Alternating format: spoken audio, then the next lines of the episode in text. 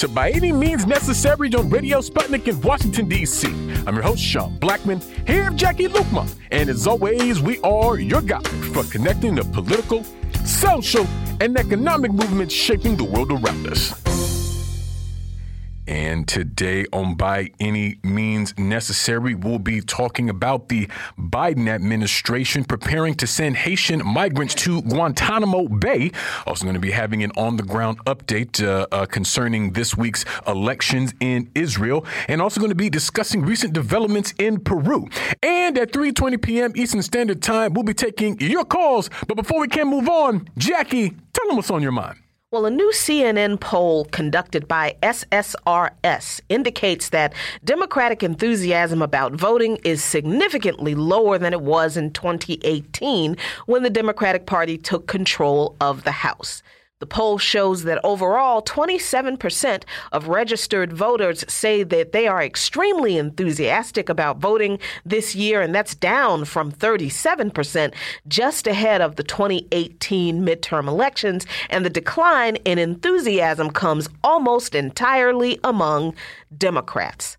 4 years ago, 44% of the Democratic registered voters said they were extremely enthusiastic about voting. Now, just 24% say the same. Among Republicans, the number has dipped only narrowly from 43% to 38%. Of course, this spells doom for the Democrats, who could very easily lose the narrow majority they have in Congress next week. Races across the country are tight, many neck and neck, with little daylight in polling between the Democrat and Republican candidates. Democrats are so desperate that they've dragged former president and shamer-in-chief Barack Obama out on the campaign trail to try to generate some enthusiasm. Sticking to his tired shtick of shaming lazy voters, he told attendees at a rally in Georgia to get off their couch and go vote. In a dig at millennials, he told them to give TikTok a rest and go vote. I guess it's better that he didn't bring up Pookie and Ray Ray like he did last time, because shaming people is a better campaign strategy than actually having policies that people want to vote for, you know. But shaming people into voting for Democrats to save America from Republicans is pretty much all the Democrats have, because after 2 years of a Biden presidency, what do we have? A recession fueled by U.S. NATO-provoked war in Ukraine, fuel and food prices creeping higher and higher, expanding poverty, increasing attacks on the rights of gay and transgender people, the student loan debt cancellation that really wasn't, the loss of women's bodily autonomy, severely scaling back of educational integrity and teaching the true history of this country in regard to racism. Under a Democratic president, people are broke, struggling, and fighting for their human rights, while at the same time living under the existential threat of climate change that's gone unaddressed, and the Democrats pushing for nuclear war with Russia. Hell no, people aren't excited about voting for the Democrats. And too often, those Democrats will do nothing more than threaten people to vote because our ancestors died trying to. That's for us. And while they are correct on the history, it's an empty argument. Because it's absolutely true that trying to vote meant death for black people in this country. Take the Ocoee massacre that was carried out in Ocoee, Florida on November 2nd, 1920. The day before the election, the Klan paraded through the streets of the two black communities in Ocoee late into the night, warning the residents that, quote, not a single Negro will be permitted to vote, end quote, and if any of them dared to, there would be dire consequences. On Election Day, some black folks did attempt to vote in Orange County. However, none were permitted to enter their respective polling places, while enforcers camped out around the centers and poll workers were given instructions to deflect their attempts. Black voters were either threatened with violence or poll workers told them that their names were mysteriously not on the voter rolls.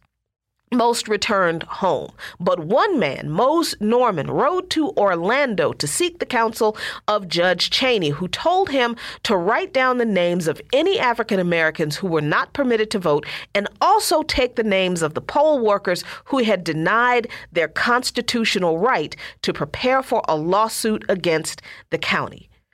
Most returned to Ocoee and with a few other black people attempted to gather the information and tried to vote again. They were once again turned away, but not before Mose Norman proclaimed, "We will vote, by God."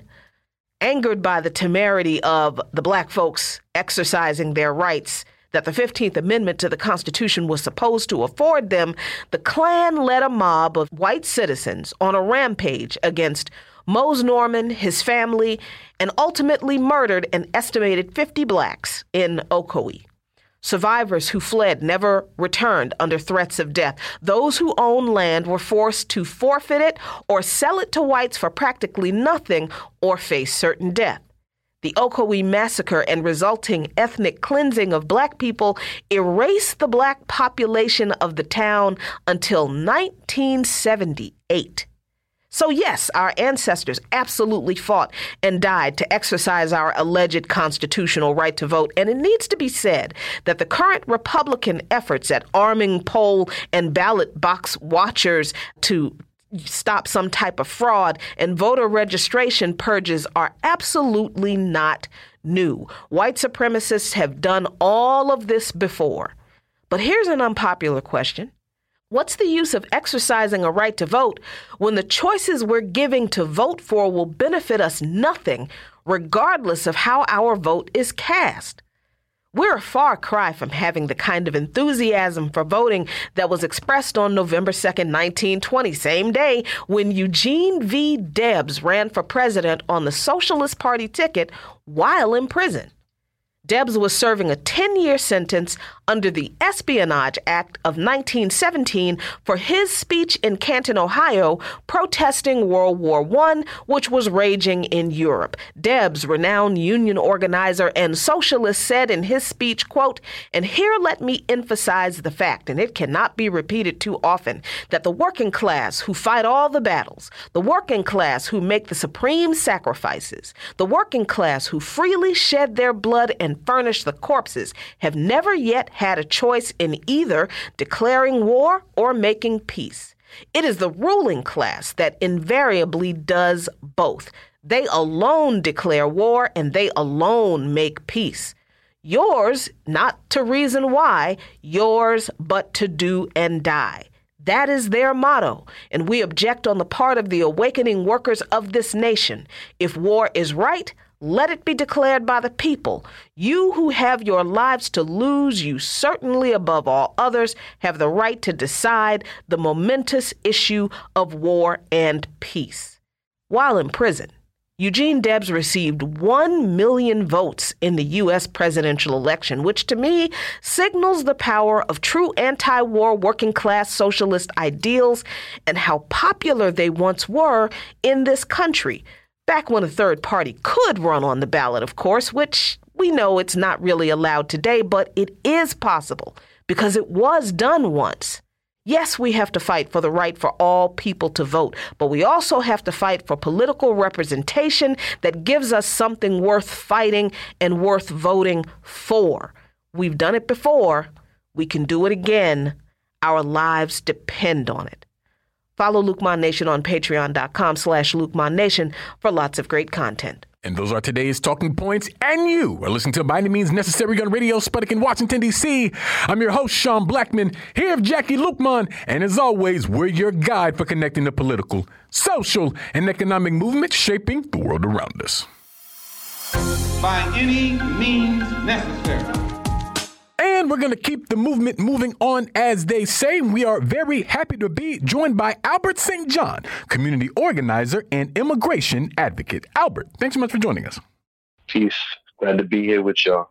Absolutely. And we're glad to have you here with us, Albert. And we have on the show been following closely the developments inside Haiti as the political and social crisis seems to be deepening there. Of course, most recently, very loud calls from a massive protest for the resignation of U.S.-backed leader Dr. Ariel Henry. And, you know, one thing about countries that are going through deep crises is that that it oftentimes stokes migrant flows from that country for people seeking better conditions. And so anticipation of a surge of Haitian migrants, the Biden administration is weighing certain options about how to respond to it, which could include temporarily holding Haitian migrants at a facility at Guantanamo Bay in Cuba, or perhaps a third country as well. Now, people, I think of Guantanamo Bay as simply of the prison where terrorist suspects are held. I mean, certainly we know of the horrors that go on there. But I think a lot of people in this country may not know for more than 30 years, Guantanamo has had a migrant operations center that houses people that the Coast Guard picks up in the Caribbean that reportedly is not a part of the prison and things like this. And so, I mean, just thinking back on it, even if we look at September of last year, 2021, where we saw these images of more than 12,000 Haitian migrants huddled under a bridge in Del Rio, Texas. And I mean, you know, some of those pictures look like a scene out of Roots. But Albert, I'm just sort of wondering what you make about the prospect of Haitian migrants possibly being held in Guantanamo, if in fact that happens. And how do you see it as factoring into the Biden's administration's sort of record, if you will, as it pertains to Haitian migrants? Well, I think that we talked about this before, maybe sometime earlier this year, last year, where the Biden administration was considering sending Haitians there, and, you know, couldn't help but see the irony that it was almost exactly 30 years from the time when the Aristide coup in 1991, when they first started taking Haitians there by the tens of thousands, because people were leaving Haiti, leaving fleeing the brutal repression of the military junta that was there at the time, that was underneath Cedras, General Cedras at the time when Haiti had a military. And, so people were fleeing by the tens of thousands, and they packed them into Guantanamo by that same number. And of course, this is when a lot of people, obviously Wetford Dryford came into play. Simultaneously, Cuban migrants were being welcomed. Castro was not killing women and children. But in Haiti, that's what was going on. And now here we are, we find ourselves some 30, 31 years later, and the same crisis is beginning to unfold. And again, the U.S. has a hand in it and doesn't want to take any kind of responsibility. At the same time, we just saw earlier this year, in a short period of time, the U.S. welcomed over 60,000 Ukrainian refugees. And you can even go back to the 80s and 70s and see where the U.S. openly welcomed Eastern Europeans coming. It's not the first time that they've done that. Welcome Eastern Europeans with very little conditions versus black migrants coming up, or brown migrants coming up from this hemisphere. So, yeah, and so what we're seeing is the same thing again, where we have the assassination of a president, which is most likely, if anybody knows the history, is greenlit by the United States. We're seeing the oligarchy consolidating its power at the behest of the United States by controlling the ports and everything, and running guns onto the islands, guns that are coming from the United States, running them onto the island through their ports and arming several gangs that are terrorizing people in communities where uprisings in Haiti are taking place. Now, these people naturally will be fleeing, and the people that would be fleeing more than likely are going to be the people who are against this imperial, U.S. hegemony on the island.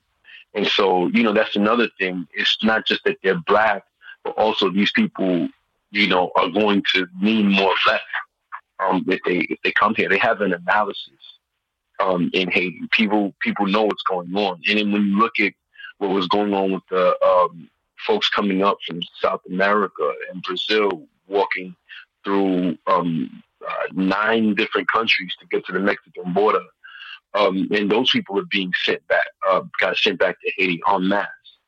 And so you have this culmination of things where all this pressure is building up, and the United States is literally sweeping these black people under the rug, like just trying to get them out of here, like, you know, put them over to, send them back over to contain them somewhere.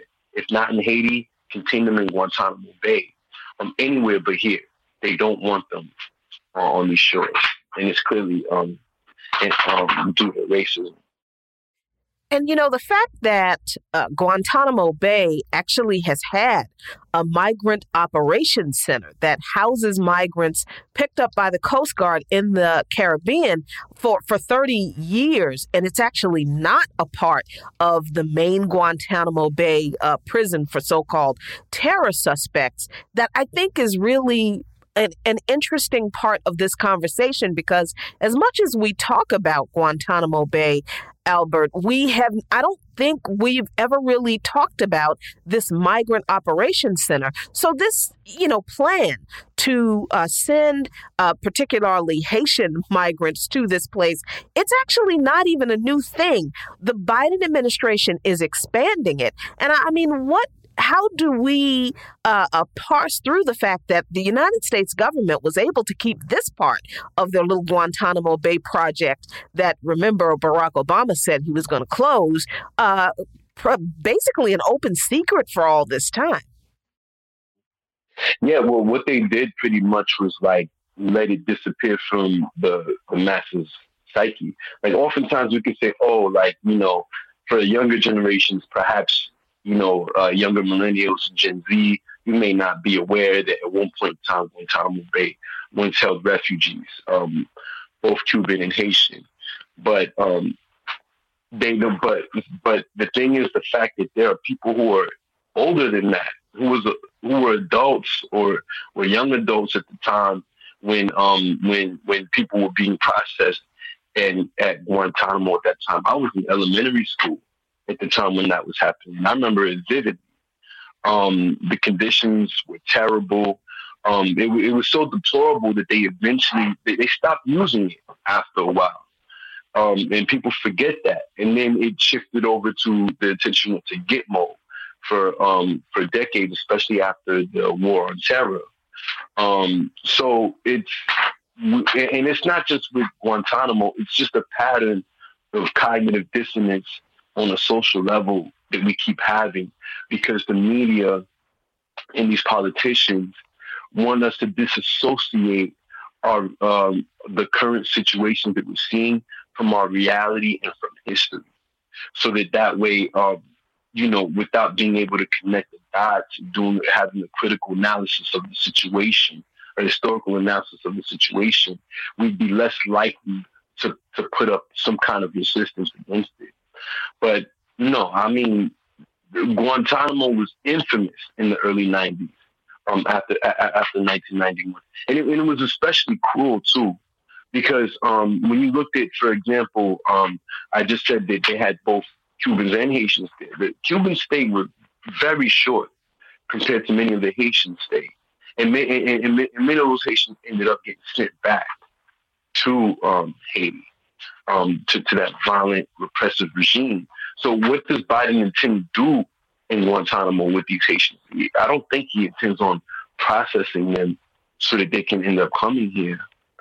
So it's really just to warehouse them until they can get the situation in Haiti under to their liking before they send them back. This is the only logical conclusion that I could come to.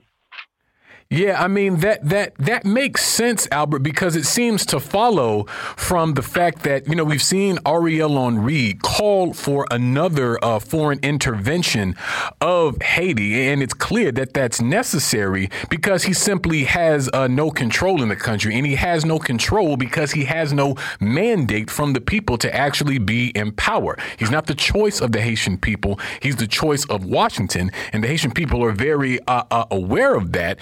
And in the same way that, basically the sort of puppeteers, if you will, of of the Haitian government feel like they need to basically stabilize the situation, and the migrants and where they're held seem to be part and parcel of that. But the point you made about the racism inherent in the fact that this is even being considered, I think can't be overstated, Albert, particularly when we consider that at least 100,000 refugees from Ukraine have made their way to the U.S. since Russia's invasion on February 24th of this year. And it was never even discussed or considered about sticking them in a center near a prison or things like that.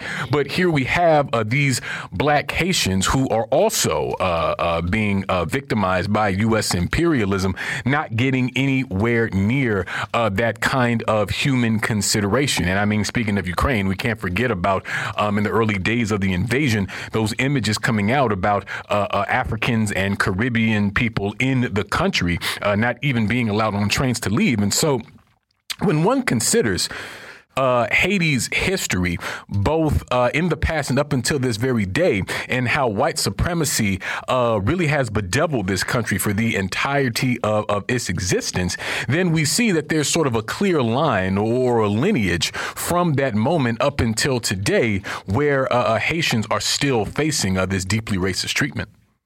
Yeah, and there's two things I want to say to that. So number one, the Haitian people haven't had a choice in their own president since before the earthquake, since Rene Préval.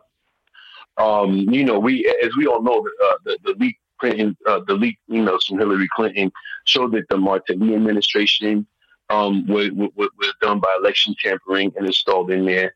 We see that Jovenel, the same thing, election tampering, and then he was installed in there. And now in this case, it gets more egregious over time.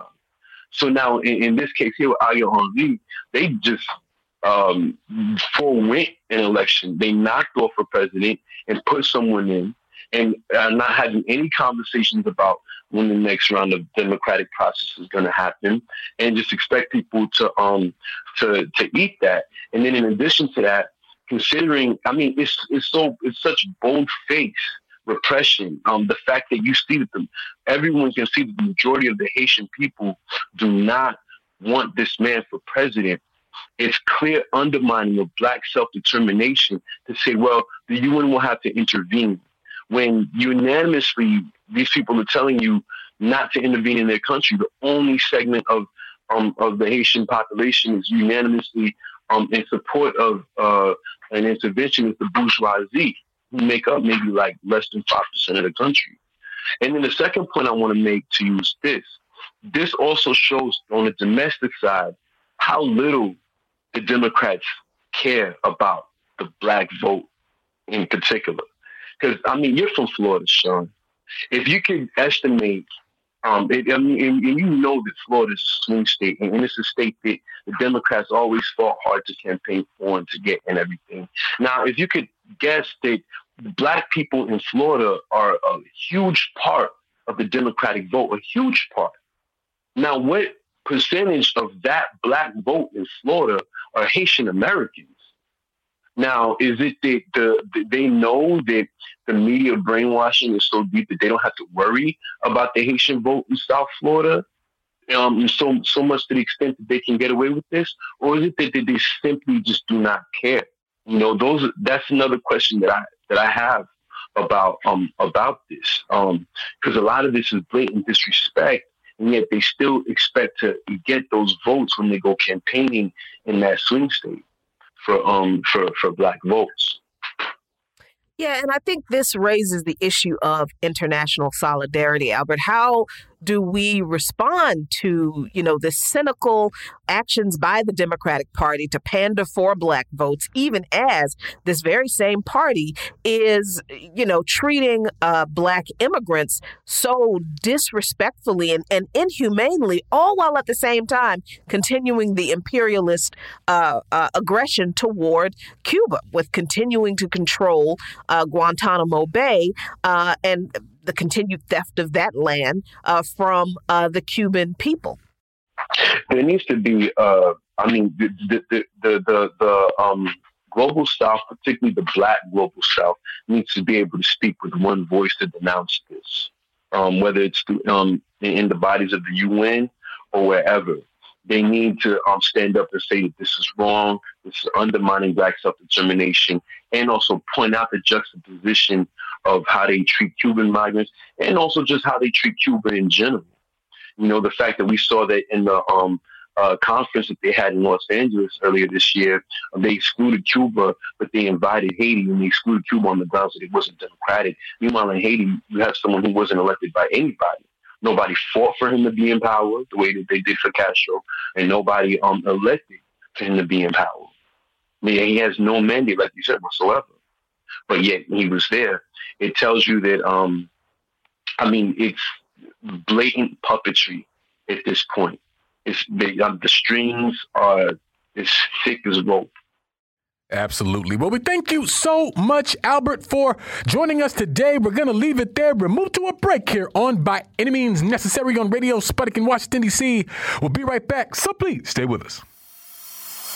By any means necessary.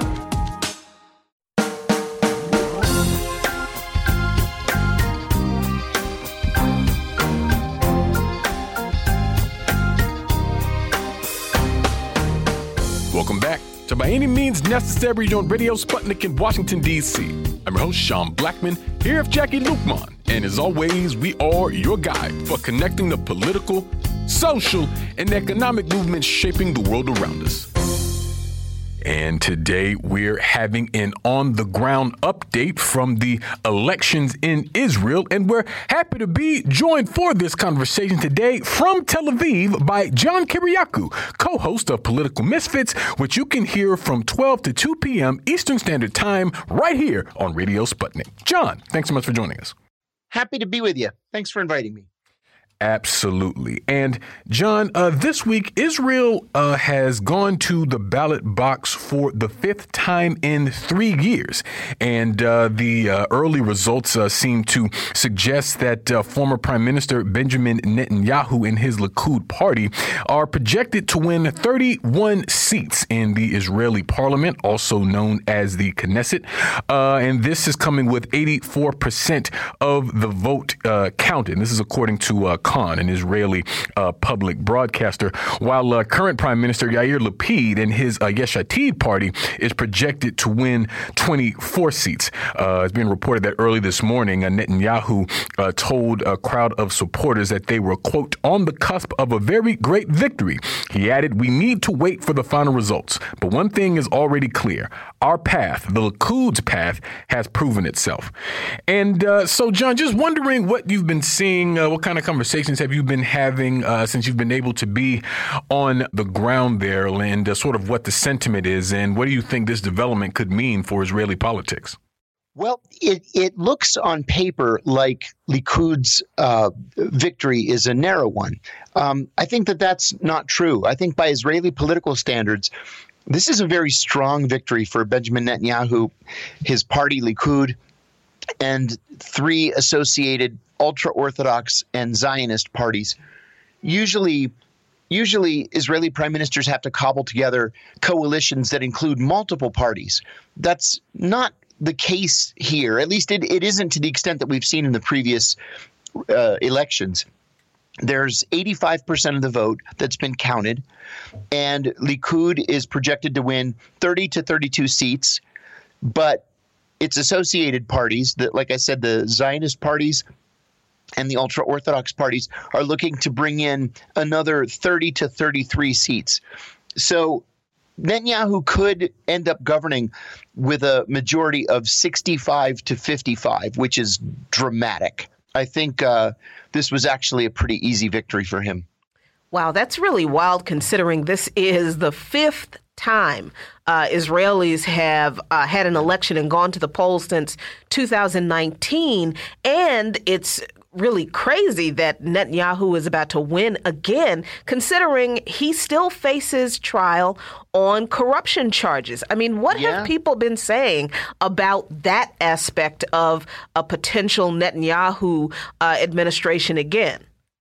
Well, Jacquie, this is really interesting to me because You guys talk about it. We talk about it on Political Misfits. The American, media, CNN, they say Netanyahu's under indictment. He could face, a felony conviction.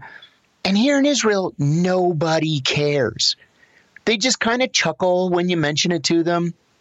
And I was speaking a couple of days ago with one Israeli think tank professor who told me that all Netanyahu has to do to make these charges go away is fire the attorney general.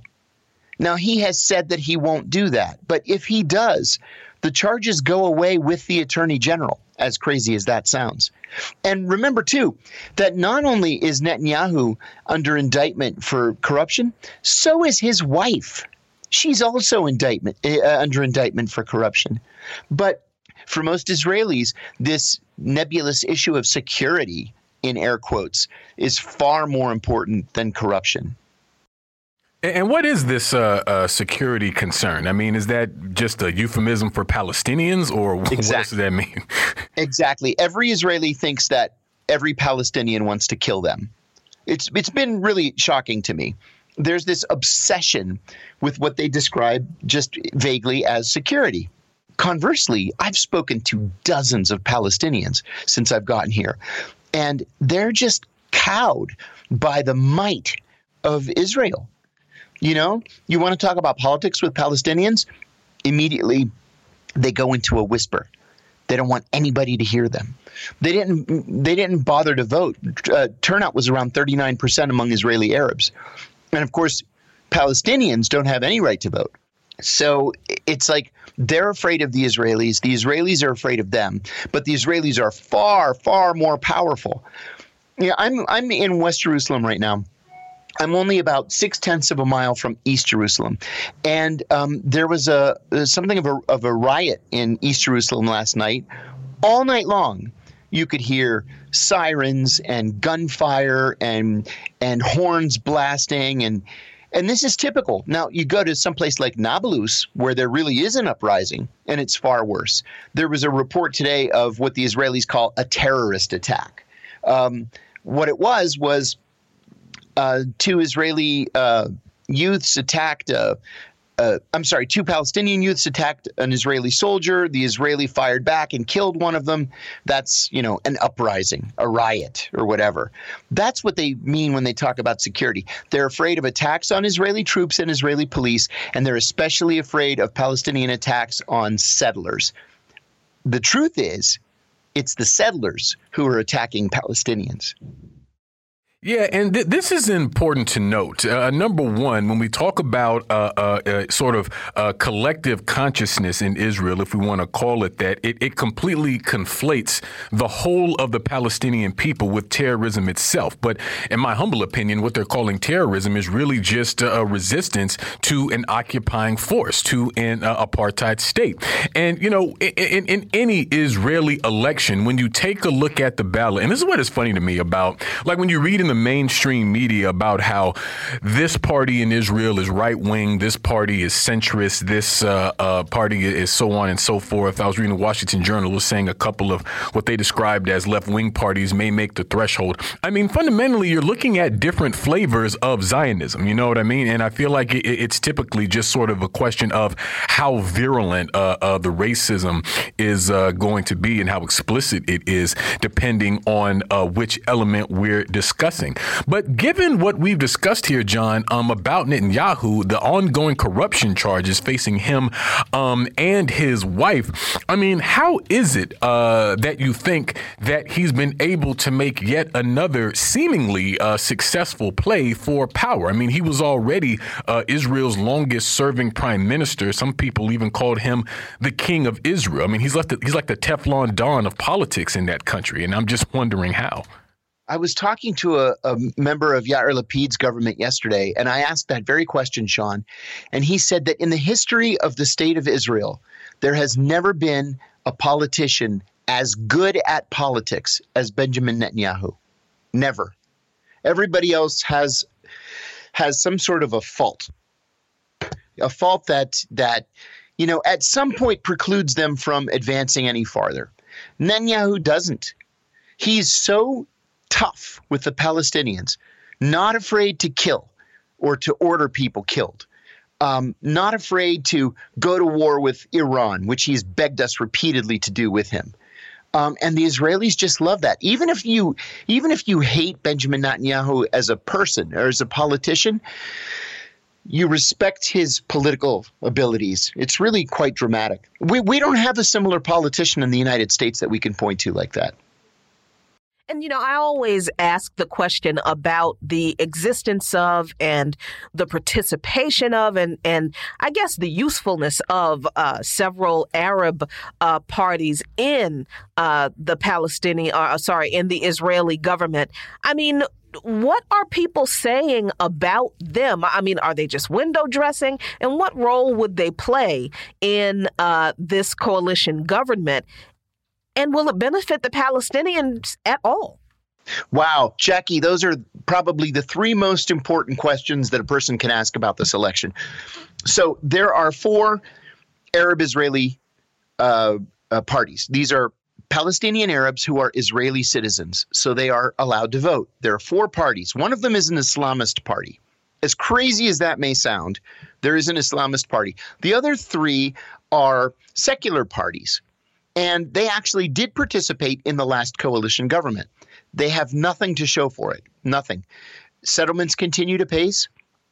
More Palestinians have been killed this year than since, I think it was 1999 or something like that, 2005, whatever.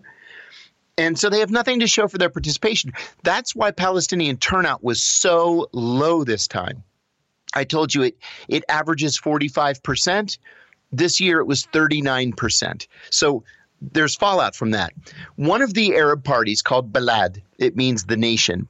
This was a secular left of center party that supports, you know, a peace process and return to the 67 borders and all that stuff. They didn't even make the 3.25% threshold, so they're not represented in the Knesset. Similarly, Meretz, one of the longest active parties in Israel, also a left of center party, didn't make the 3.25% threshold. They're out. The remaining Arab parties that made the 3.25% are going to have, I think I saw today so far, and the counting's not done yet, but so far 6 seats in the Knesset. They're not going to be a factor in any way. Netanyahu would never, ever enter into a coalition government with Arabs. Never. Lapid would, and others before Lapid would, Avigdor Lieberman, even the head of the party that mostly caters to Russian and Ukrainian Jews. But the Palestinians are just sort of left out in the cold, and they know it. And they know that other Palestinians who are not Israeli citizens, especially in the West Bank, consider them to be traitors for even being in the Knesset and working with the Israeli government. So there's really no good news here for the Palestinians, none at all. Yeah, and honestly, taking that into consideration, John, I'm wondering if you think this election could signal any real shift in the status quo within Israel at all. You know what I mean? Despite, I don't even know necessarily what differences there may be between the Yair Lapid's party and Likud and things like that. I mean, but it seems to me that both internally and externally, it doesn't feel like a lot will fundamentally change here. And when I say externally, I'm speaking specifically about the role that Israel plays as an outpost of U.S. interests in the region. And so on both of those counts, how do you see it? Yeah, I think you're exactly right, Sean. Nothing will fundamentally change here. There is no two-state solution. It's dead. It's gone. There's only one party that's talking about a two-state solution, and it did not meet the threshold, so it won't be represented in the Knesset. I think what Netanyahu is going to focus on is strengthening the relations with the United States that were severely damaged when he was prime minister and Barack Obama was president. I think that Netanyahu believes he could probably work with Joe Biden, but I think he's going to just sort of wait quietly for a Republican to defeat Joe Biden. And I think that because Netanyahu was left out of the Abraham Accords, he wasn't prime minister at the time, he wants to make some sort of progress with Saudi Arabia. I can't foresee at any point ever Saudi Arabia and Israel having diplomatic relations. But they don't need to have diplomatic relations. What they need is a defense and intelligence relationship. Now, there's a nascent one now, and I could see that improving with the U.S. brokering that improvement in the next several years with Benjamin Netanyahu as prime minister. Absolutely. Well, we thank you so much, John, for joining us today. We're going to leave it there. We'll move to a break here on By Any Means Necessary on Radio Sputnik in Washington, D.C. We'll be right back, so please stay with us. By any means necessary.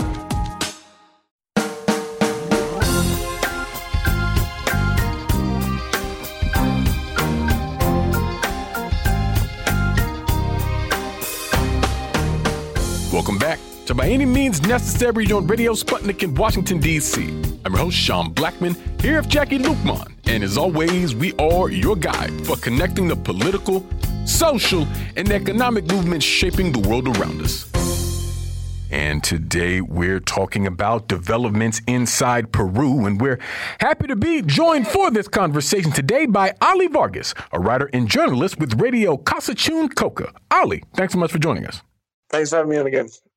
Absolutely. And Ollie, the Organization of American States is set to release a report on conditions inside Peru. Now, this follows a recent appeal from a Peruvian president, Pedro Castillo, who asked the OAS to come to Peru to send a mission in order to, quote, analyze the situation, which came not long after Castillo himself accused officials that were investigating him of trying to plot a coup d'etat, and said that this mission would be necessary in order to prevent, quote, a serious alteration of the democratic order of Peru. Now, Harold Forsyth, the permanent representative of Peru to the Organization of American States, gave remarks to Radio Exitosa saying, quote, we hope that this final report will be a factor of unity for the Peruvian family and that all of us know how to put an end to this confrontation, which has been wearing us down so much and has been causing us so much damage for many years. So, Ollie, help us understand the context of what's happening here. Why Castillo feels there were efforts to basically overthrow him, and why he appealed to the OAS for this mission.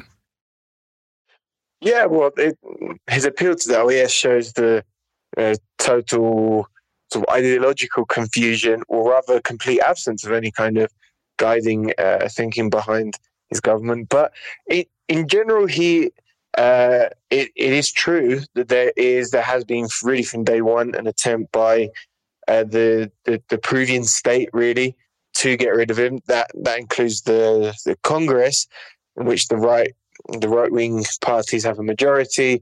Have been trying constantly to bring about some sort of impeachment, blocking lots, most of his initiatives, and now also the sort of state prosecutor's office is now attempting to do the same.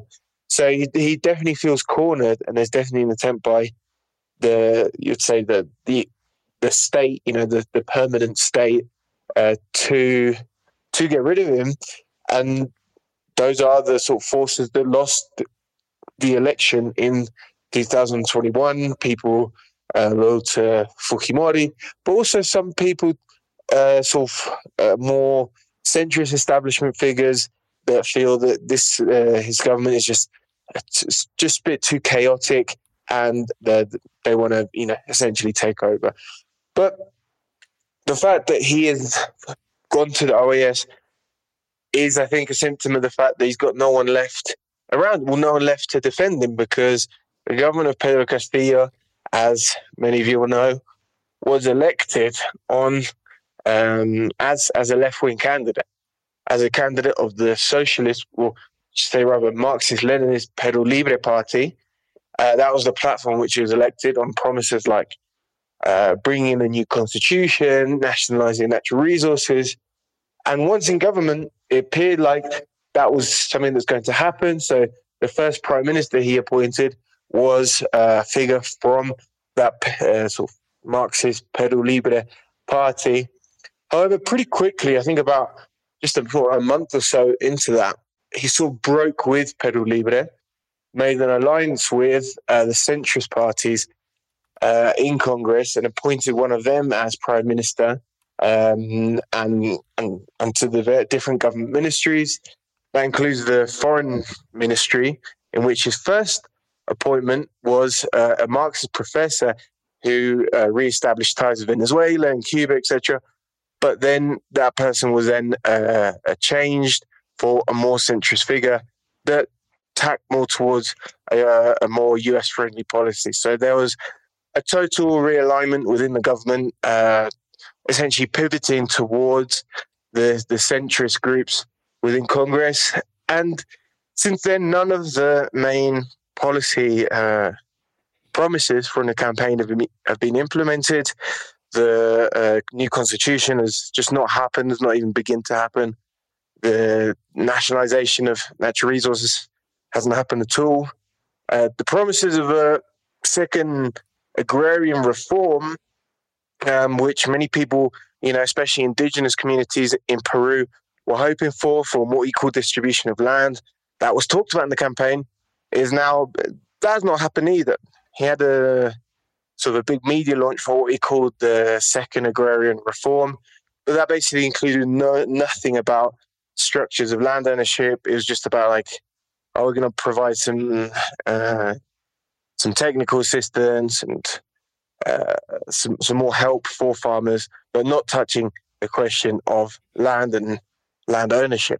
So none of the hopes that people had for the government have been fulfilled. So when there are these attempts to get rid of him by those further to his right, there's no one to defend him. Essentially, there's no one's going to come out onto the streets, risk themselves to defend the government that has not done anything that it promised, that has not done anything positive for the people that voted for it. So he feels incredibly isolated. His brand has become very toxic, and it's clear that he's definitely won't be able to run for another term. So he's just trying to at least stay for as long as his term permits. And really, who else has he got? If he's not going to go to the OAS, where else can he go? He hasn't really got anyone. No one's going to come to his defense.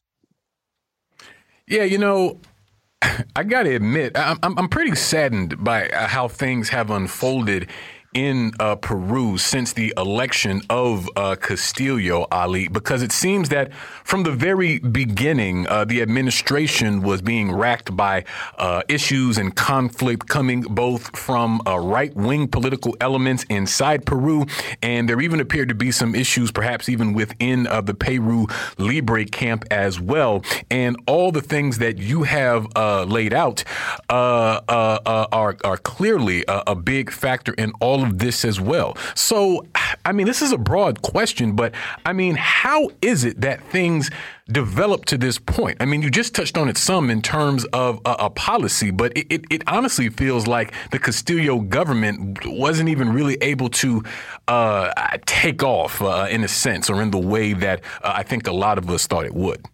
Yeah, it certainly doesn't have any base at all.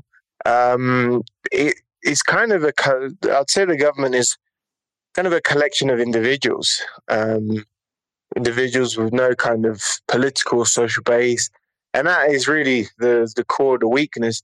And the reason for this is that, Pedro Castillo himself was not a member of the Peru Libre Party. He was a union leader, and they invited him in because he was he had somewhat of a profile because he led some teacher strikes in 2017, I think it was.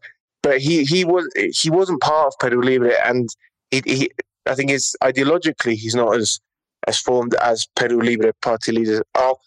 And I think once he became president, establishment figures sort of told him that that they would support him if he broke with Peru Libre, if he broke with the left, and put aside those policies.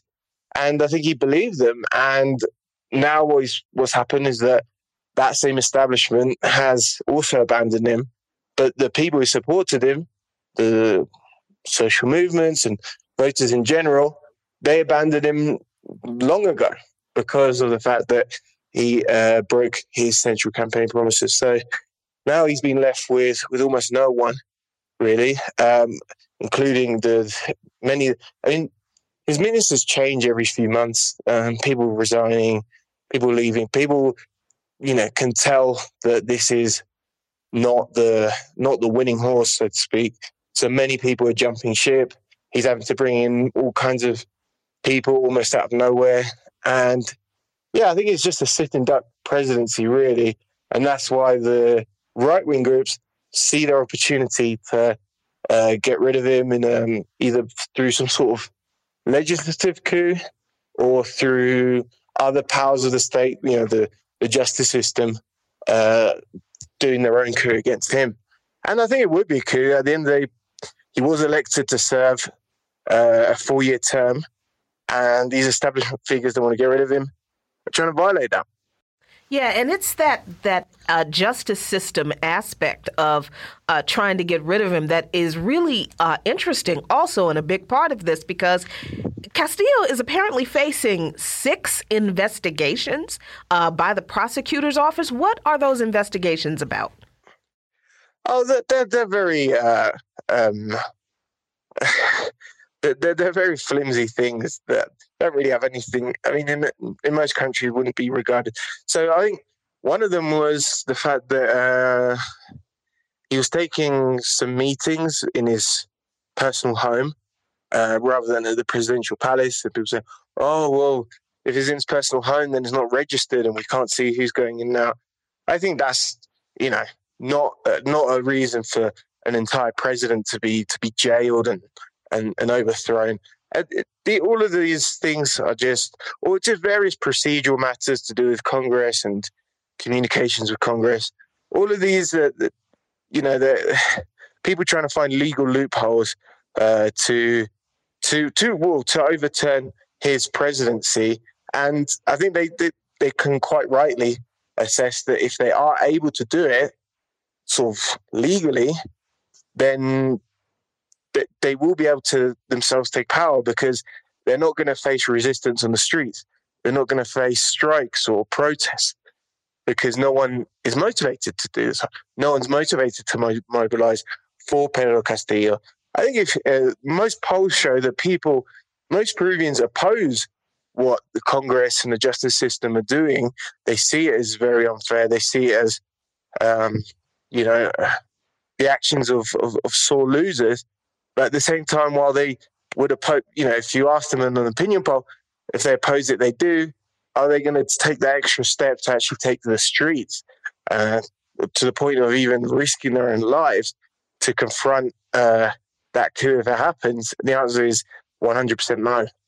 Yeah, that definitely seems to be the case. And I'm also wondering, I mean, at this point, do we know, or does it seem like, you know, Peru Libre may, what's sort of the word I'm looking for? I mean, do you think they'll continue to sort of be a considerable political force there in Peru? Do you think that there may be some other political elements that may want to make a play for power there with a less progressive program? And I think maybe really this is a question about the political landscape in Peru within this moment, you know, given all these issues with Castillo.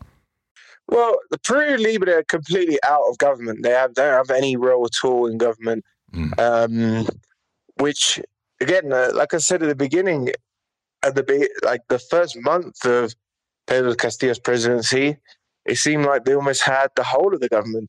They had ministers, they had the prime minister, and now that's just being 100% cut out. So they are just one of many parties now in Congress. They don't have a majority. I think they are technically the largest party, because in the first round, basically the seats allocated depend on what the presidential vote was in the first round, and they were the largest, but it's like 18%, right? So they got less than 20% of seats in Congress, and although the other parties are smaller, they, especially the right-wing parties, they are on the same page and they can work together. So as a block, they are a lot bigger. Whether, you know, they can survive like beyond this term, I don't know. But people don't... There used to be a more regional party. There didn't necessarily used to be a national party. They existed more in the sort of Andean areas of Peru, and they only became a national party because of Pedro Castillo's shock performance in the first round. And no one expected him to come first in the first round. And then suddenly everyone was like, oh, there's this party that exists. And he came first, enough, as I said, with 18%. So not overwhelming either. So if, you know, something, if it goes up like a rocket, then maybe it will go down like a stick as well. And on the left, there's the only other party in Congress is called Juntos por Peru, which is a lot. I'd classify that as more of a liberal party, mostly popular among the middle class in Lima, in the big cities. A very small base. I think they got about 7% in the first round. So they got about 7% of seats in Congress, which is obviously not a significant portion. So, you know, they themselves could lose their space at the next elections. So it's unclear what part of the left would pick up the baton, so to speak. And for a lot of years before all of this, the Peruvian left was incredibly weak, one of the weakest in Latin America for a number of sort of historical reasons. Chief among them, I would say, the period of the Civil War with the Shining Path. A lot of left-wing parties were sort of persecuted out of existence under the excuse that they were allied to Shining Path, even though many opposed the Shining Path. And so there wasn't a great deal amount of the organized left, you know, still in existence. And people thought that 2021 would be the moment in which left returns, but that left now is also seen to be crumbling somewhat. Definitely. Well, we thank you so much, Ollie, for joining us today. We're going to leave it there. We'll move to a break here on By Any Means Necessary on Radio Sputnik in Washington, D.C. We'll be right back, so please stay with us. By any means necessary.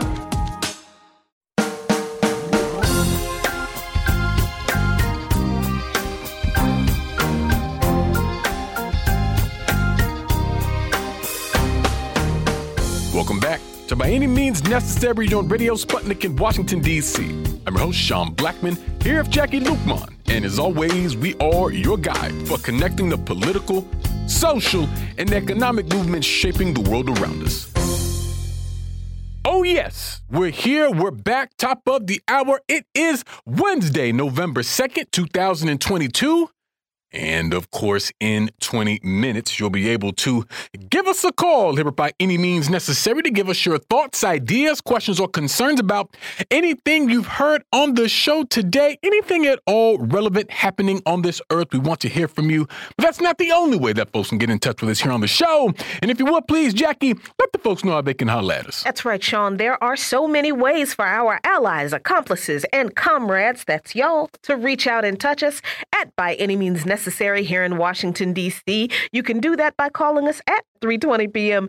Eastern Time by calling us at 202-521-1320. That's 202-521-1320. But you can also listen to our shows at sputniknews.com/radio. Click on the plus sign and type in By Any Means Necessary. You can also hear us on sputnik.mave, that's MAVE.digital, and you can listen live on your radio dial at 105.5 FM and 1390 AM in the Washington, D.C. area from 2 to 4 p.m. Eastern Time each weekday. And we're streaming for your viewing pleasure on Rumble right now. That's rumble.com/C/BAM Necessary. The chat is live. And remember, friends, at 3:20 p.m. Eastern today, you can call us at 202-521-1320. That's 202-521-1320. But wherever you are in this world and however you do it, we want to hear from you. We most certainly do. We most certainly do. And some promising news at the top of the hour today, as it's being reported that the Ethiopian government under Abiy Ahmed and the Tigrayan People's Liberation Front have agreed to what's being called a cessation of hostilities in this two-year conflict that has seen a lot of bloodshed and just a lot of brutality and harm that has caused as a result. Now, of course, this is still a new sort of development. A lot of things remain to be seen, but a welcome development nonetheless. Also at the top of the hour, Jair Bolsonaro, the now ex-president of Brazil, has finally spoke out after a day or so of silence following his defeat, falling to former President Lula da Silva. And interestingly, he didn't actually concede defeat in his remarks, but did seem to imply that he was willing to go along with a peaceful transition of power. He said during a brief address, quote, "I have always been labeled undemocratic, and unlike my accusers, I have always played within the four lines of the Constitution." That's right. Jair Bolsonaro, law-abiding citizen. I also think there's a lot to be seen here as well. But for now, another welcome development. Also, the Federal Reserve has made history with a fourth straight rate hike of 0.75% today. This would bring the central bank's benchmark's lending rate to a new target range of 3.75% to 4%. Now, that's the highest the Fed the fund rate has been since January of 2008, 14 years. Highest has been in 14 years. So the economic situation in the United States continues to deteriorate. Hashtag SOS USA. But be that as it may, we are very happy to be joined for the hour today by Gloria Lariva, coordinator of the Cuba and Venezuela Solidarity Committee and co-founder of the Hatwe Project, which you can check out at hatweproject.org. Gloria, thanks so much for joining us. Hello, Jackie and Sean. How you doing? Doing well, Gloria, doing well. So glad we could have you on today. And, you know, Gloria, on the show, we've been marking what we consider to be an encroaching right-wing attack on democratic rights here in the United States. And the overturning of the Roe v. Wade decision seemed to be the switch that the right was waiting to flip in order to open the floodgate to wage an all-out assault on things that they've been wanting to go after for some time. And the next target appears like it will be an attempt to abolish affirmative action in education. And, you know, there's Supreme Court hearings and things like that that have been going on over the last few days in connection to this. So I was hoping you could help us understand just what's happening here. Obviously, it's going on in the context of a Supreme Court with a conservative supermajority. But what's happening with this piece? Where is it emanating from? And what do you think we need to understand about this, Gloria? Thank you. Well, yes, on Monday this week, the Supreme Court heard the arguments of both sides in two cases that are basically linked. There are two different universities. One is private, Harvard University, and the other is the University of North Carolina. And the plaintiff in these two cases is something called the Students for Fair Admissions, SFFA. But in fact, it's not a student group, really. They're kind of a front.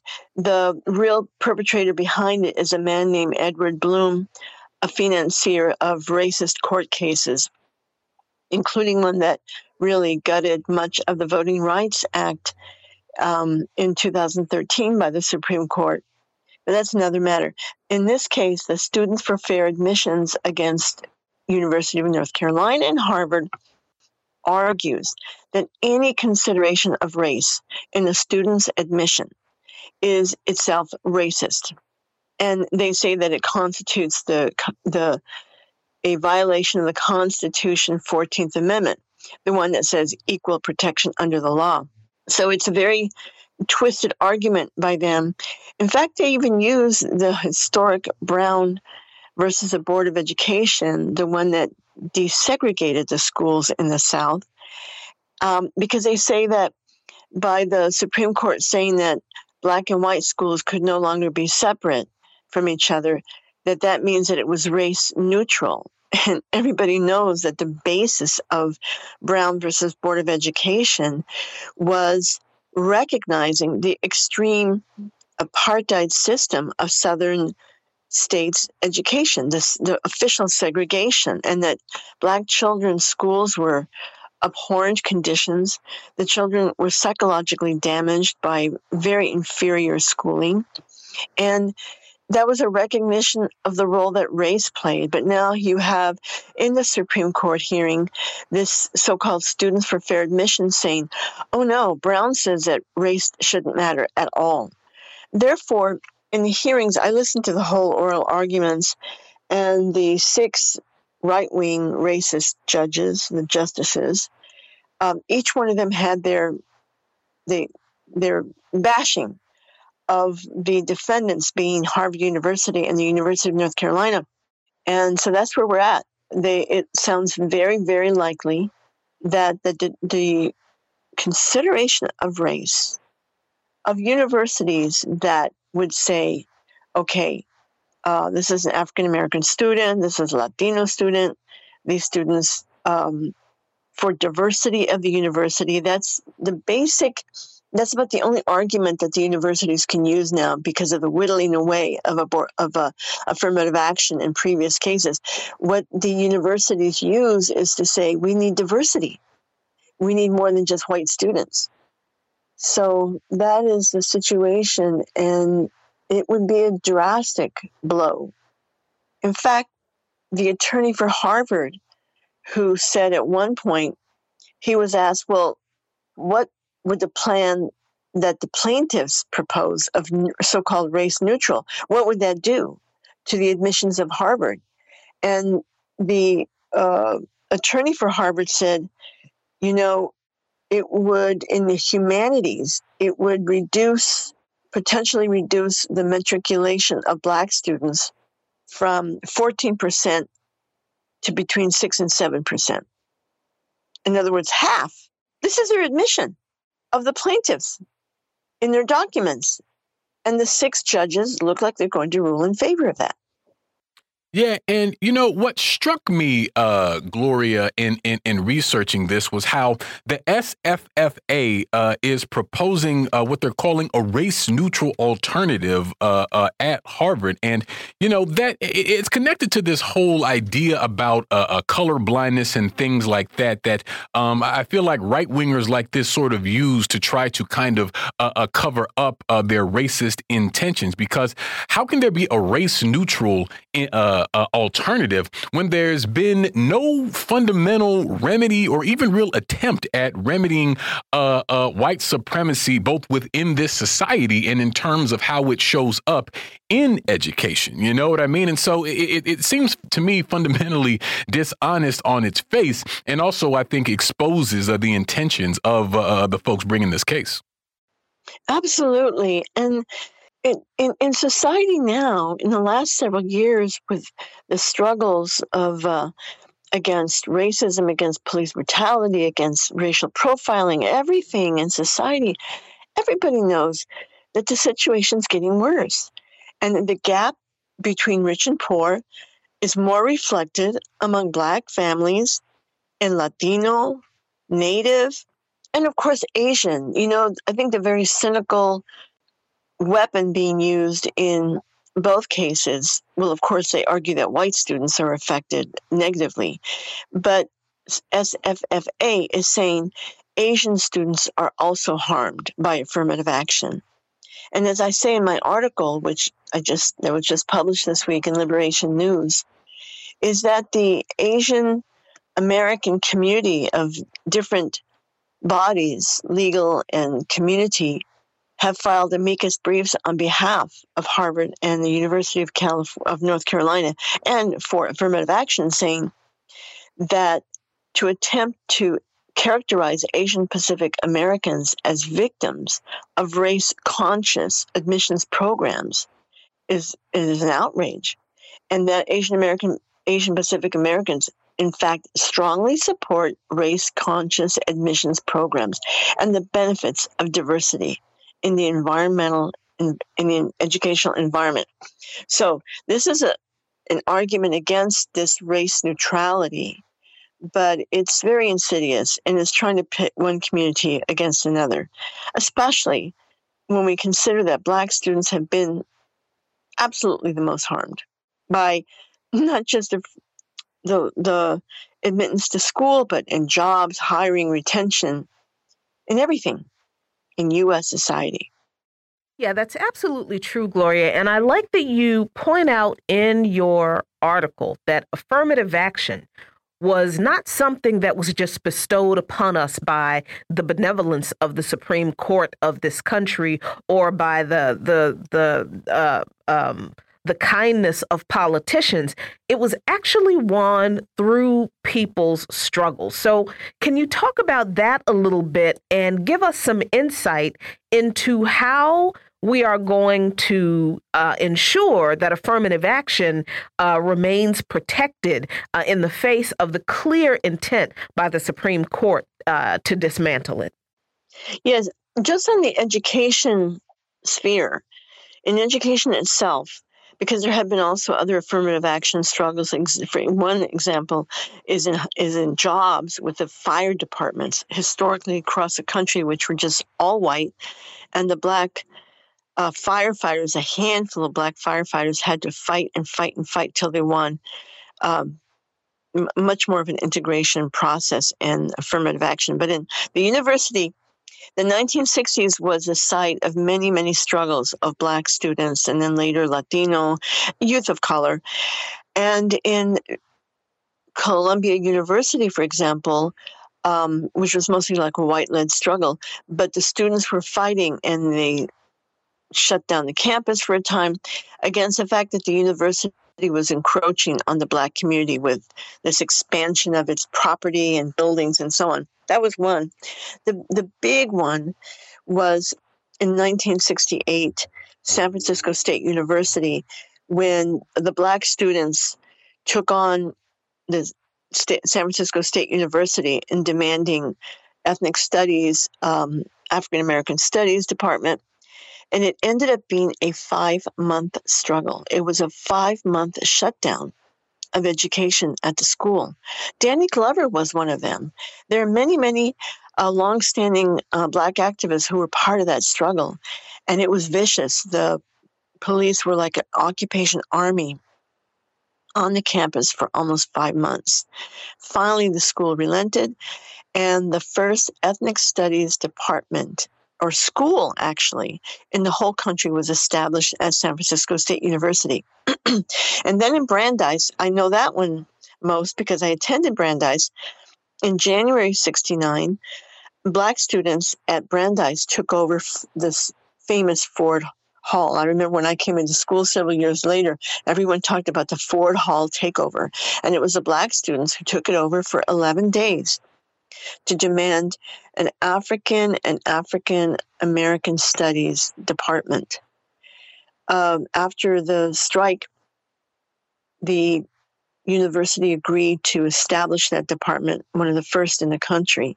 And then the demands came about for affirmative action for dozens of students to come in based on quotas to say, we want these numbers filled. I think it's very important to know that in this decade of the 60s and later 70s, the idea of quotas was an essential demand because you could tell the university, we want you to admit more people of color, and the school would say, well, we can't find them. We can't find them. And so the numbers, it's not like, oh, trying to find anybody. There are endless numbers of students, Black, Latino, and others, who can be admitted to a school and make it academically. So the key was to have the numbers. And that's what they did at Brandeis. In fact, the students also had the right to travel to other cities and look for poor students, to look for students who were very disadvantaged. So in my senior year in Albuquerque, New Mexico, I was admitted to two universities, but no money. I didn't know where I was going. This young Chicana woman came into my school. She was a student at Brandeis, and she said, she called some of us into the office by the counselor and said, apply at Brandeis. There's scholarships there. I applied. I got accepted. 4-year scholarship, 92% coverage. It was very, affordable. I had only had to pay a small amount of money. And it opened the door for me. I mean, it changed my life. And I found, because, I didn't realize it wasn't my individual effort at being a good student. It was that the Black students years before me had taken over the campus, risked their own education. They could have been expelled, and opened the door for me and hundreds of others. But right away, as soon as the schools around the country began to implement affirmative action, came the aggression against it. And one of the first was the Bakke decision, the infamous Bakke decision, which was a white man, Alan Bakke, in California, who had applied to the University of California at Davis for medical school.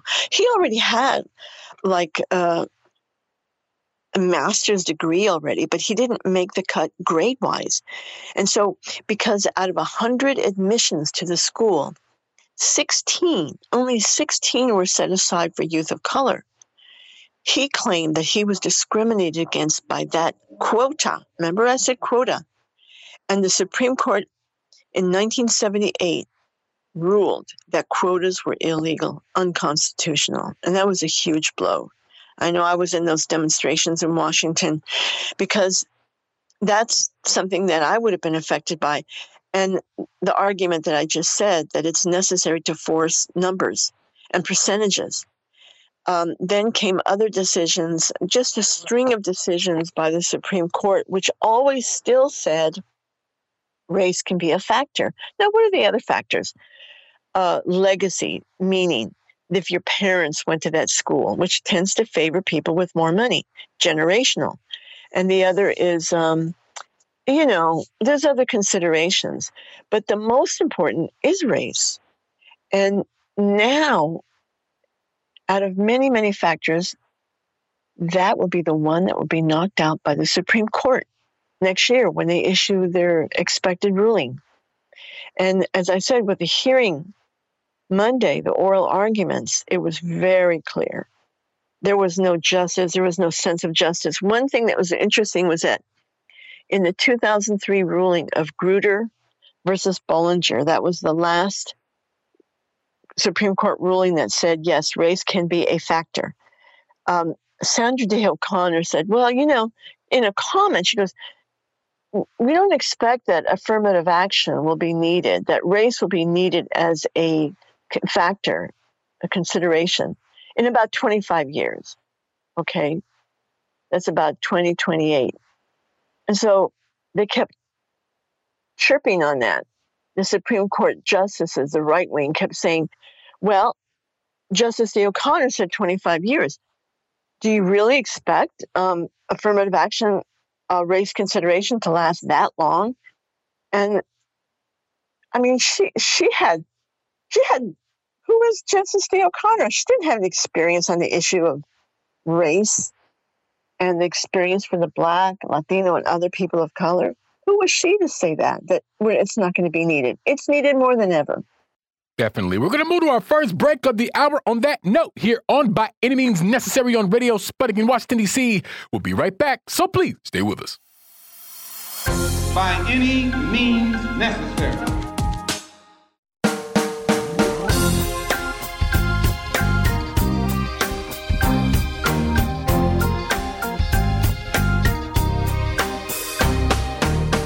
Welcome back to By Any Means Necessary on Radio Sputnik in Washington, D.C.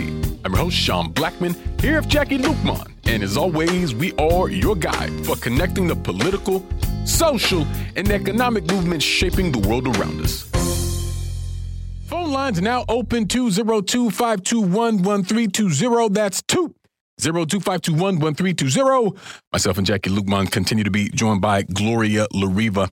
And Gloria, continuing our conversation about affirmative action, there's another piece here that's been happening concerning the Indian Child Welfare Act. And the way this plays out could have some serious impacts on Native Americans in this country. So I was hoping you could break down just what is the ICWA and what's happening with it here. Yes, the Indian Child Welfare Act, ICWA, by its initials, was a law that was passed in 1978 that guarantees that Native children who are either taken from their parents because of inability to raise them or orphaned are first to be considered for adoption within the Native nation that child is from. And if no one is available to raise them, then in the wider Native community. But the idea is to, because of the legacy of Native children being kidnapped from their homes to these racist, torturing Indian schools, so-called, and also because so many children were adopted out to white families and completely denied their culture, that this law came about by the struggle. Again, the struggle. This is where every gain comes. And that was with the Longest Walk of 1976, so many things that took place. But now there are two cases where families are demanding the overturning of the Indian Child Welfare Act. And of course, race plays the key ingredient. But there's another interesting argument from all the Native nations, including the Congress of American Indians, the National Congress of American Indians, which encompasses almost every Native nation in the country. The plaintiffs, these white family plaintiffs, and they're not acting alone. They're acting, and they're being sponsored by, again, these right-wing racist legal entities that are trying to knock down everything regarding progress in the United States, whether it's voting rights or in the case of affirmative action, and also here in ICWA. And the plaintiffs are saying that using race, and now in this case of adoptions, is racist and unconstitutional, a violation of the 14th Amendment for equal protection under the law. And they're saying, you know, to consider Native families for Native children is racist. It just boggles the mind what's going on in the United States and the Supreme Court. And again, it looks like it may very well be overturned. Correct.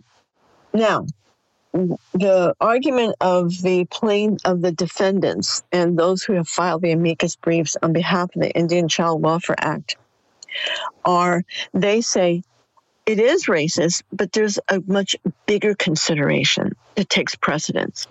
And that is that we are sovereign nations. The Native nations are sovereign and have treaties with the United States. Of course, they've been violated, but that they have a special relationship with the United States government that have negotiated over many, many struggles, and that is primary, that tribal sovereignty is the law of the land. So they're saying, you're violating our sovereignty. And this is the key. What is the U.S. government going to do?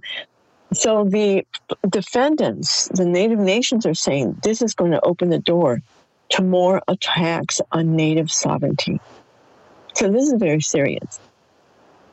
Definitely. We have a caller on the line here. Mo, tell us what's on your mind. Thanks for taking my call.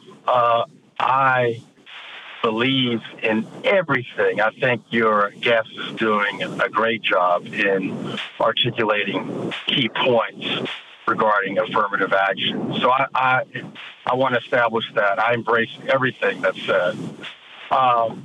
But, and this is it's not a however, it's not a disagreement with what's being discussed. I think that there are a couple of things, you know, and case in point, you go in Washington, D.C., and you last week, Howard University just had their homecoming, and Washington, D.C. and Howard is known as the Mecca. But I can remember, you know, basically 25, 30 years ago, you could drive from anywhere in Washington, D.C., but particularly in the most heavily populated African-American communities, there are black physicians everywhere. And now, in less than 25 or less than 30 years, that's no longer the case. I mean, you can go in historically black colleges and universities and look at their medical schools. The amount of black physicians has diminished considerably. So what's my point? My point is that in a lot of these instances, that the African-American community, or the quote-unquote bourgeoisie African-American community, has been quite tepid in addressing affirmative action. And I like to say this, and we know that affirmative action works. And I remember in the first Gulf, or the second Gulf War, the right-wing, racist United States government established affirmative action, more, and most importantly, quotas in terms of governing bodies and different infrastructure projects, because there had to be a certain amount of Shia, a certain amount of Sunni Muslims that were part of the whole quote-unquote democratic process that was taking place in Iraq. So, you know, when we see these failures, these policy failures, we have to really take in consideration that the problems are not only on behalf of the right-wing establishment, but also the black bourgeoisie establishment that tends to close the doors behind it.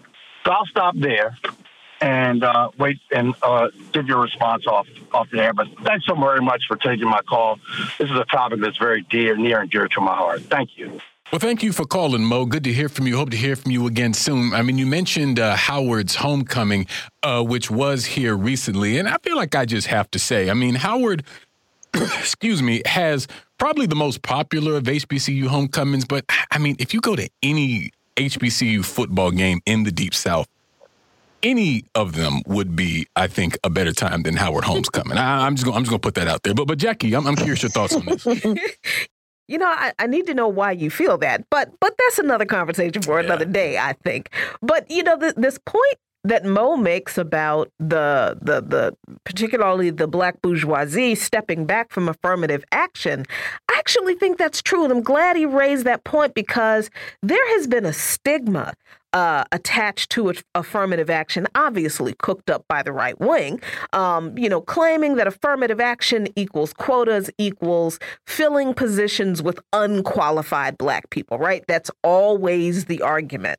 When if you actually read the law, that's not what it says. You have to actually fill those positions with people who are people of color, who are qualified for those positions. And you have to make every effort possible to do so, to find people who are qualified for those positions who are black. But the stigma of affirmative action being equated with, oh, just filling, you know, and as far as let's say in the job market, oh, just filling a bunch of positions with a bunch of unqualified black people.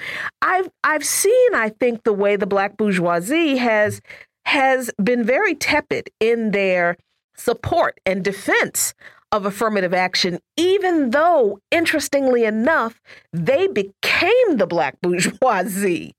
Or the black pettit bourgeoisie grew because of those policies that came out of that legislation. So I do think Mo makes a great point that, you know, the very people who should be standing on the front lines in defense of keeping the government accountable for not continuing to be racist, right, are the ones who are very, very silent and letting the reactionaries and the racists set the tone, the narrative, and lead us to exactly where we are now, Gloria. But I'm wondering what you think about Mo's comments.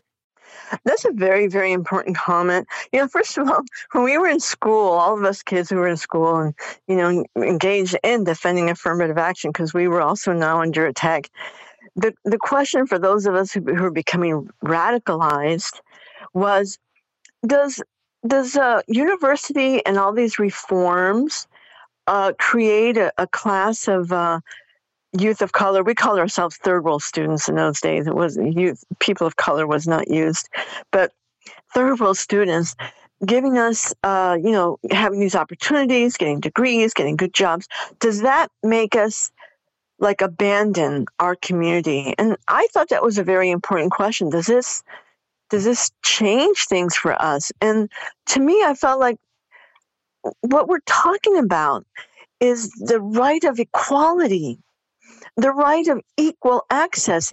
But equal access means extra programs, special programs to overcome the centuries for Black people and the decades for others of consistent, systematic denial, denying people access. And that's what the whole situation is about. I want to bring up one example, and it's in terms of employment. The fire departments across the United States were historically like 100% white, male, mostly Irish Catholic in many places. And it was a very important job for someone to hand down to their family. So it was always white until a handful, literally a handful, like two in New York City, two in San Francisco, that suffered such great abuse in the fire department from their own coworkers. Basically like a Klan type atmosphere, until here in San Francisco, they won a court decree because of this blatant racist incident that took place. And I was involved in supporting the Black firefighters in 1987. And the court said for every white employee hired, there will be a Black or Latino or a woman. And it ended up diversifying a fire department greatly. That didn't mean that the problems didn't go away, but why was that so important? It was like, oh, bring all these people who are unqualified. Oh no, only the white firefighters are good. You know what it was? It was proven that the white firefighters were passing the test on to their sons and nephews, that they were rigging the whole system. And that's true across the United States. So the Black firefighters were a key component in winning affirmative action in employment. And it really bears people understanding what that history was about. But it was a consent decree for quotas, right, in San Francisco. In New York City, the same battle taking place, never had a consent decree. And so what happened in 2011, right? 9/11, with 9/11 in 2001, there were 11,000 firefighters in the city of New York and a tiny number of Black firefighters. And the union of firefighters in New York was just adamant in keeping out Black firefighters.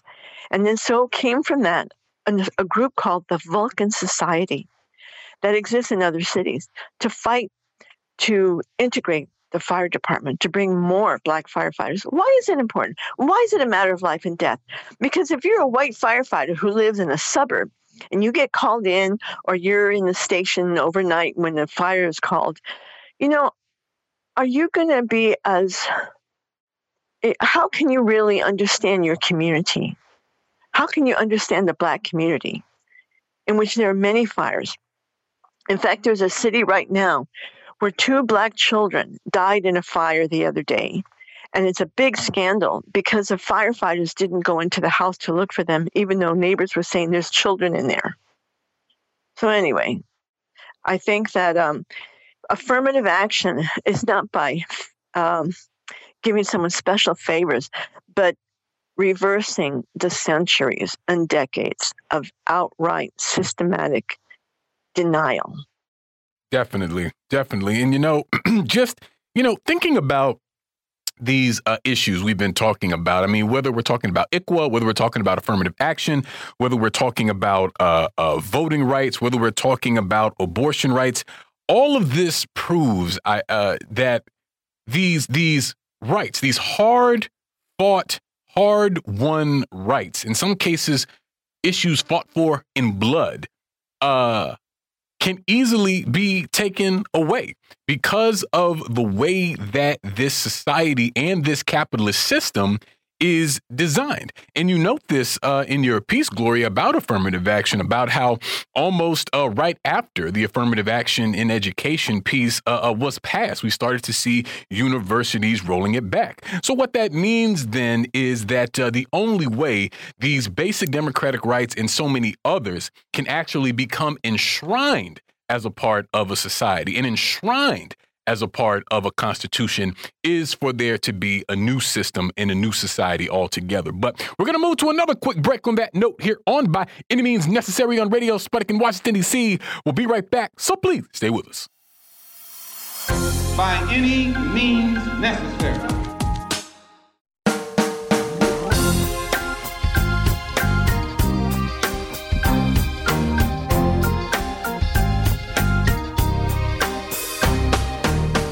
Welcome back to By Any Means Necessary on Radio Sputnik in Washington, D.C. I'm your host, Sean Blackmon, here with Jacquie Luqman. And as always, we are your guide for connecting the political, social, and economic movements shaping the world around us. My dear friends, phone lines are still open, 202-521-1320. That's 202-521-1320. I am here. Jacquie Luqman is here. Gloria Lariva is here. And Gloria, switching focus to some international issues. The United Nations General Assembly's annual vote that is in place to talk about, quote, the economic, commercial, and financial embargo imposed by the United States against Cuba will be taking place over the next 2 days, today and tomorrow. Now, this is something that happens every year. I believe this is the 30th consecutive time that this vote will be held. I believe a couple years ago they held off on it because of COVID. And every year, the result is the same. The entire world supports the ending of the criminal unilateral blockade of the United States towards Cuba. And the last time that this vote took place, there were only two countries that opposed it, and that was the United States and Israel, to the surprise of absolutely no one.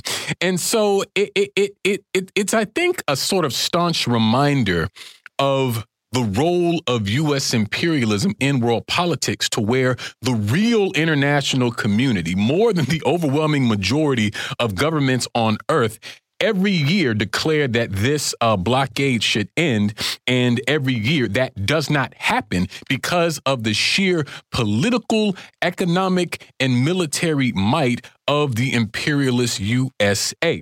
And so, as someone who has spent a long time working around issues of Cuban solidarity, and although that honestly doesn't even really seem like a sufficient phrase to describe the work you've done, and as someone who does this work and sort of has seen this go on time and time again, I mean, what is your estimation of this? Yes, the vote is going to happen tomorrow. Today, the debate started. It's a two-day debate of the countries around the world that are gathered at the General Assembly, as you said, at the United Nations in New York. And the subject today is Cuba. So we've already heard from the CARICOM, the Caribbean entity of the Caribbean nations, which said the blockade must end. The Islamic Cooperation Organization spoke out today for Cuba, and more countries. It'll be South Africa, Mexico. I mean, there's endless countries that will speak out for Cuba. I was in Venezuela when last year's vote took place. Again, there was a suspension for a year because of the pandemic. But last year, 184 countries voted for Cuba to end the embargo. It's called embargo in the UN. We call it blockade. That's the real term. And last year, Brazil, Colombia, and Ukraine abstained. Now this year, it will be again the U.S. and Israel, as it always is, against Cuba. But now, instead of Colombia abstaining, not taking a position in the last few years, we now have a leftist president, Gustavo Petro, and I'm sure that vote will become, yes, lift the blockade of Cuba. And now in Brazil, even though Brazil was a very big victory for Lula, He's not inaugurated yet, so with Bolsonaro still president, he probably will abstain or vote against Cuba this time. Who knows? And Ukraine has abstained. Who knows if they'll vote along with the U.S. because of all the billions in military aid they're getting. But more than this, there are countries that are taking bigger stances as well, because the General Assembly has no power of enforcement. Only the Security Council does. And with the U.S. having the veto power in the Security Council of 5 permanent members, it makes sure that nothing happens against U.S. policy. But around the world, the pressure is moving on the United States. And the biggest demand right now, aside from lifting the blockade, the most immediate demand is that many countries are demanding that the U.S. remove Cuba from this spurious list of state sponsors of terrorism. To be called a state sponsor of terrorism by the U.S. means that it forces the world, many, many countries, to do even less business with Cuba. They're hampered. They can't do trade with Cuba because of that label, which is a false label anyway, even against other countries too, like Syria, Iran, North Korea. But in the matter of Cuba, it's really hurt them in a time where the pandemic, the hurricane they just suffered, where, almost 20,000 homes were completely destroyed in the western part of the country. Cuba has been hurting a lot. And that's why countries are saying, lift that label of state sponsor of terrorism.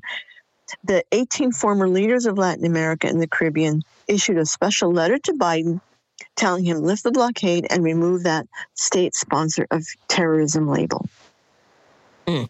And, Gloria, the fact that we don't know that most other countries in the world actually do vote to lift the blockade against Cuba and votes in opposition of the United States. And the UN just ignores all of those votes and goes on along with what the United States says. I think the fact that the Biden administration insisting that they continue to uphold this blockade and the a designation of Cuba as a state sponsor of terrorism, because the world needs what they call a rules-based order.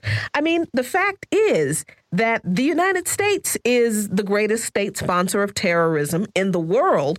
And rules-based order doesn't mean, actual rules that the international community follows, the international community that votes consistently for the UN to force the United States to end the blockade. But the rules-based order is actually maintaining U.S. hegemony.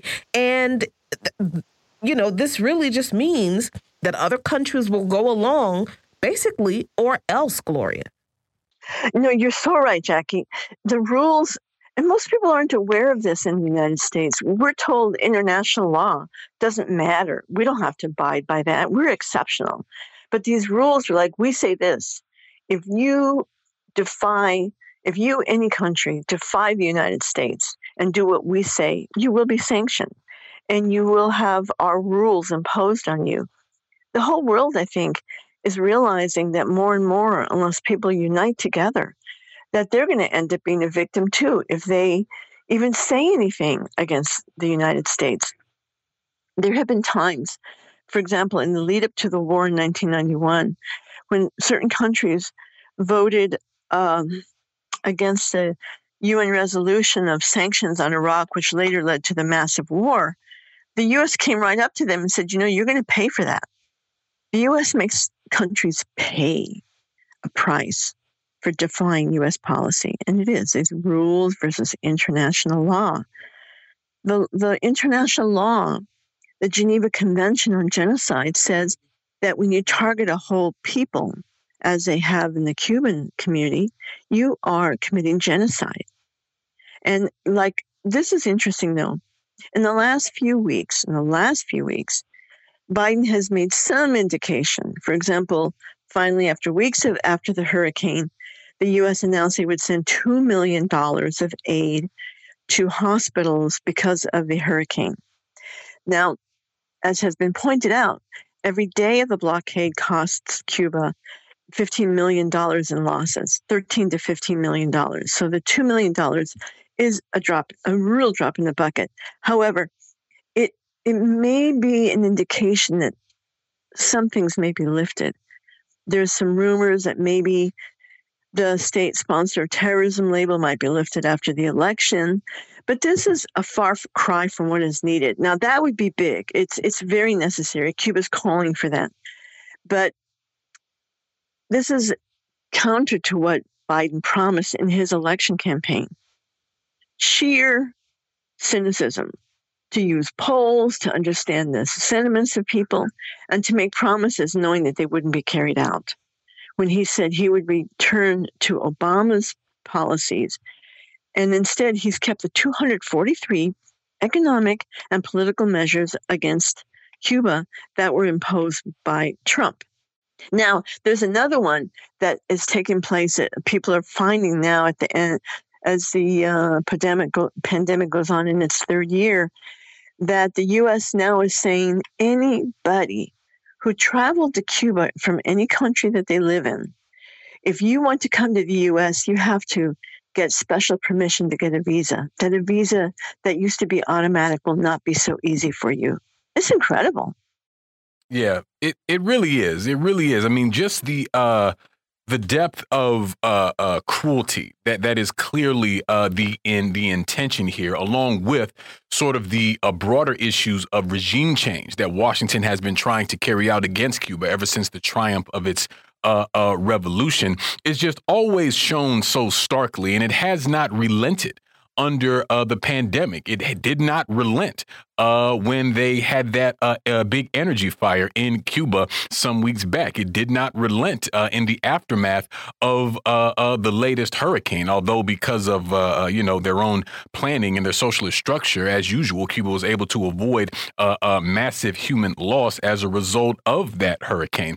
And, Gloria, just taking a look also at some developments happening elsewhere in Latin America. We've also seen reports that Venezuelan President Nicolas Maduro and Gustavo Petro of Colombia have been holding meetings in Caracas about continuing to strengthen diplomatic ties between the countries that have been strained for some time. Of course, Colombia and Venezuela border each other, and I actually believe it was Hugo Chavez that called Colombia the Israel of Latin America. And so that's caused a difficult dynamic there with the government in Caracas. And so just wondering how you see these meetings and how they're important for the region.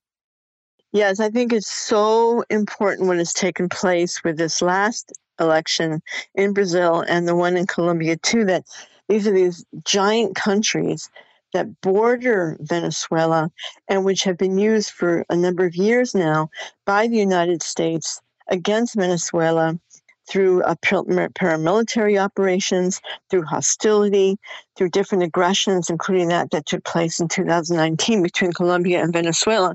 But in addition, Colombia plays a special role for the U.S. internationally.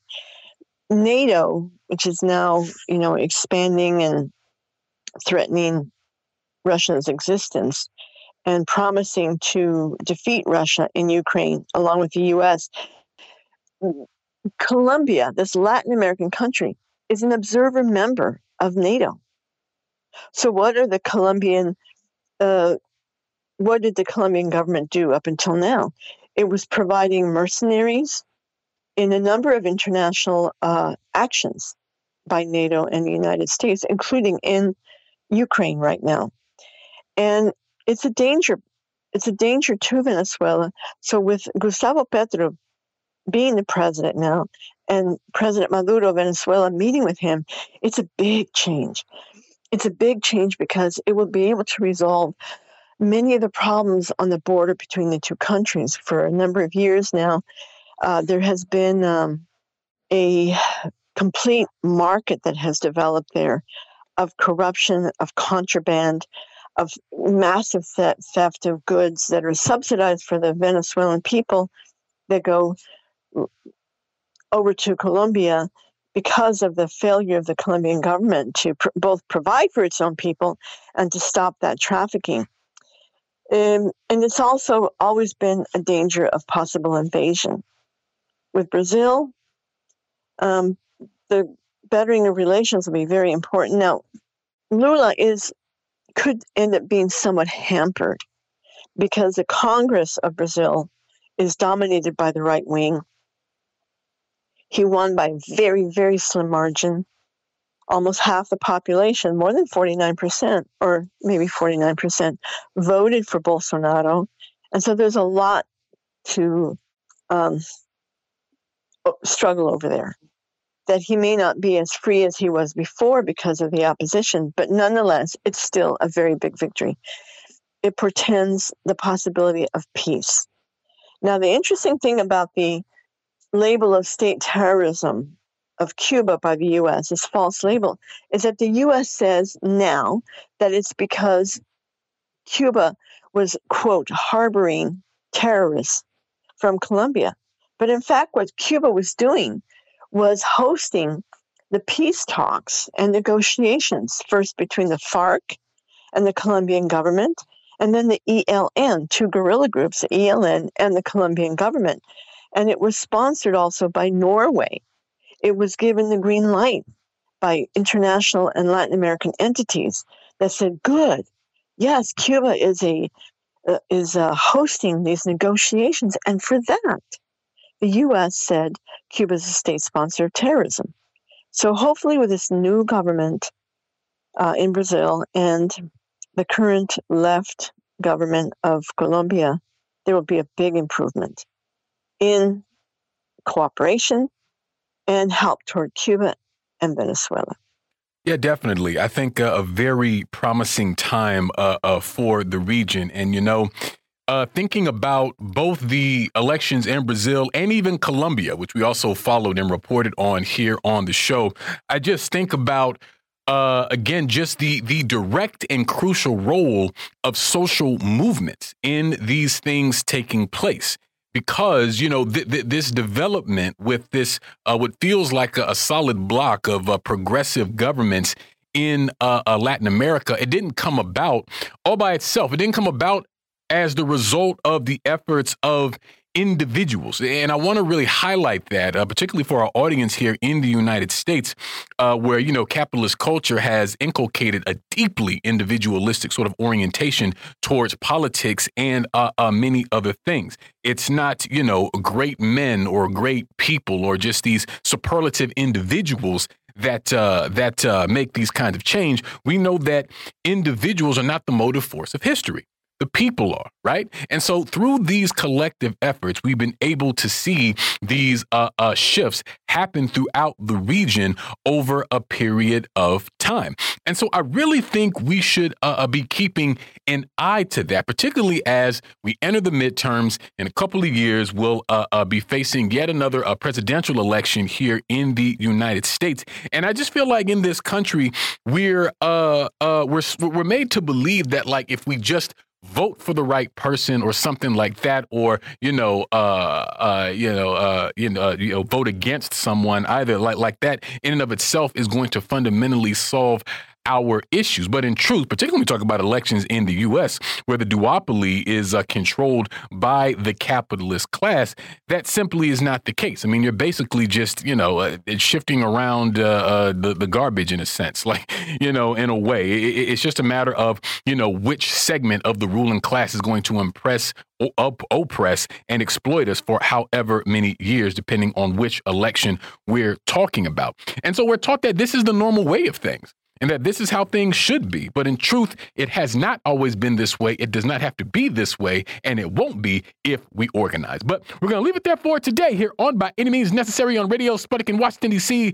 One thing, Gloria Lariva, so much for joining us today. We'll be back tomorrow with an all-new episode. So as always, we'll see you next time. Peace.